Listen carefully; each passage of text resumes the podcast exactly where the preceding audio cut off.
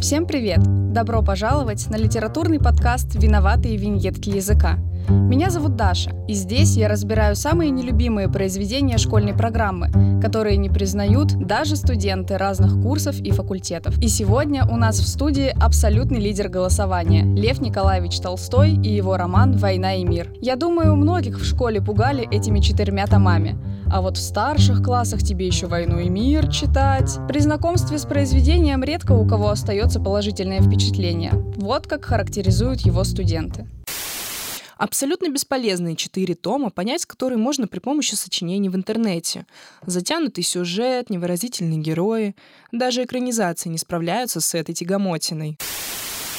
Действительно, «Война и мир» в первую очередь пугает своим объемом. Четыре тома бисерным шрифтом, ну как не подумать, что Лев Николаевич не сумел вовремя остановиться. Мне тоже стоило больших усилий дочитать его до конца. Но все-таки мне кажется, что все четыре тома действительно нужны были Толстому для того, чтобы раскрыть всех героев, прописать путь их душевного развития от начала и до конца. Ведь в романе и правда очень много персонажей, главных и второстепенных, и ни про кого из них нельзя сказать, что они выполняют роль картонной декорации. Даже у второстепенных героев, которые которые появляются буквально в одной главе, как Платон Каратаев, например, есть развитие, какая-то личная история. Они меняются на протяжении всего повествования, совершают ошибки, противоречат сами себе или наоборот делают правильный выбор. Так что герои, на мой взгляд, как раз разносторонние и развивающиеся. А если они своим поведением вызывают местами раздражение, недопонимание и другие сильные эмоции, это как раз говорит о том, что их нельзя назвать невыразительными. На мой взгляд, в «Войне и мире» слишком много описаний событий быта, который непонятен современному человеку. Наверное, когда упоминают «Войну и мир», многие вспоминают знаменитые описания дуба на три страницы, которые все мы знаем из мемов. Но если найти в самом тексте упоминание этого дуба, окажется, что оно занимает всего два небольших абзаца. Так что мне кажется, что объем и тяжеловесность остальных описаний в романе тоже преувеличены в той или иной степени. Что касается описания быта, то это, на мой взгляд, может понравиться тем людям, которые как раз хотели бы ознакомиться с обстановкой начала XIX века в России.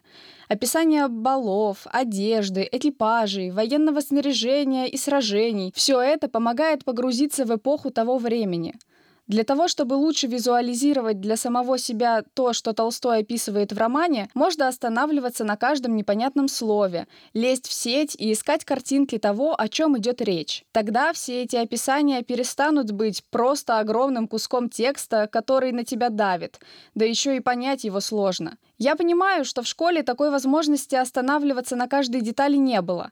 Нужно было прочитать нужное количество глав к следующему уроку, причем как можно скорее.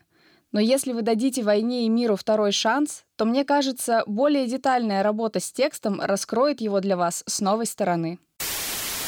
Для меня основная проблема — это огромное количество вставок на французском. Они вообще зачем?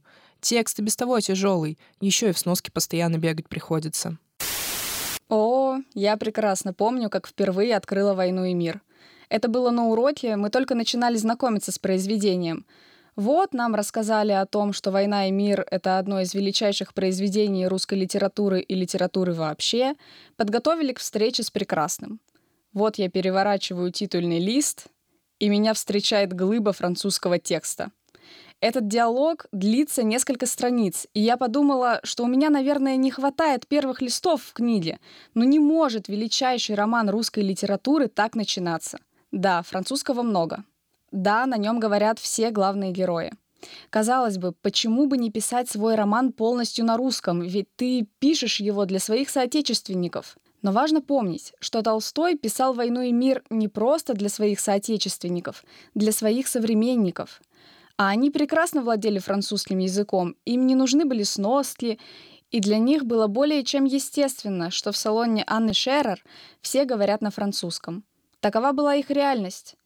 Мне кажется, для тех, кому тяжело видеть сам текст на незнакомом языке и постоянно опускать глаза в сноски, можно попробовать ознакомиться с аудиокнигой.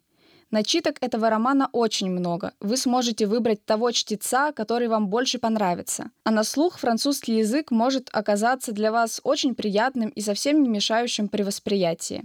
Можно найти начитки, в которых перевод будут читать сразу после текста на французском, а можно те, в которых французский текст опускается вовсе и читают только русский перевод. Как вам будет комфортнее. Что ж, я постаралась разобрать самые популярные ответы студентов о романе «Война и мир» Толстого и дать вам те советы, которые когда-то помогли мне самой стать ближе к этому произведению и перестать его бояться. Надеюсь, вы дадите Льву Николаевичу еще один шанс, и он вас не разочарует. Если вы хотите понаблюдать путь героя, его душевное развитие, личностный рост или падение, или погрузиться в эпоху Отечественной войны 1812 года, я думаю, что «Война и мир» сможет вам в этом помочь. Ну а мы с вами увидимся в следующем выпуске подкаста. Подкаст «Виноватые виньетки языка» записан и спродюсирован на радио НГУ «Кактус». Автор идеи — Дарья Бекасова. Музыка и звуковые эффекты использованы по лицензии Creative Commons. Вы можете связаться с автором подкаста через сообщество «Радио Кактус» ВКонтакте по ссылке vk.com slash Спасибо за прослушивание. Читайте и перечитывайте классику.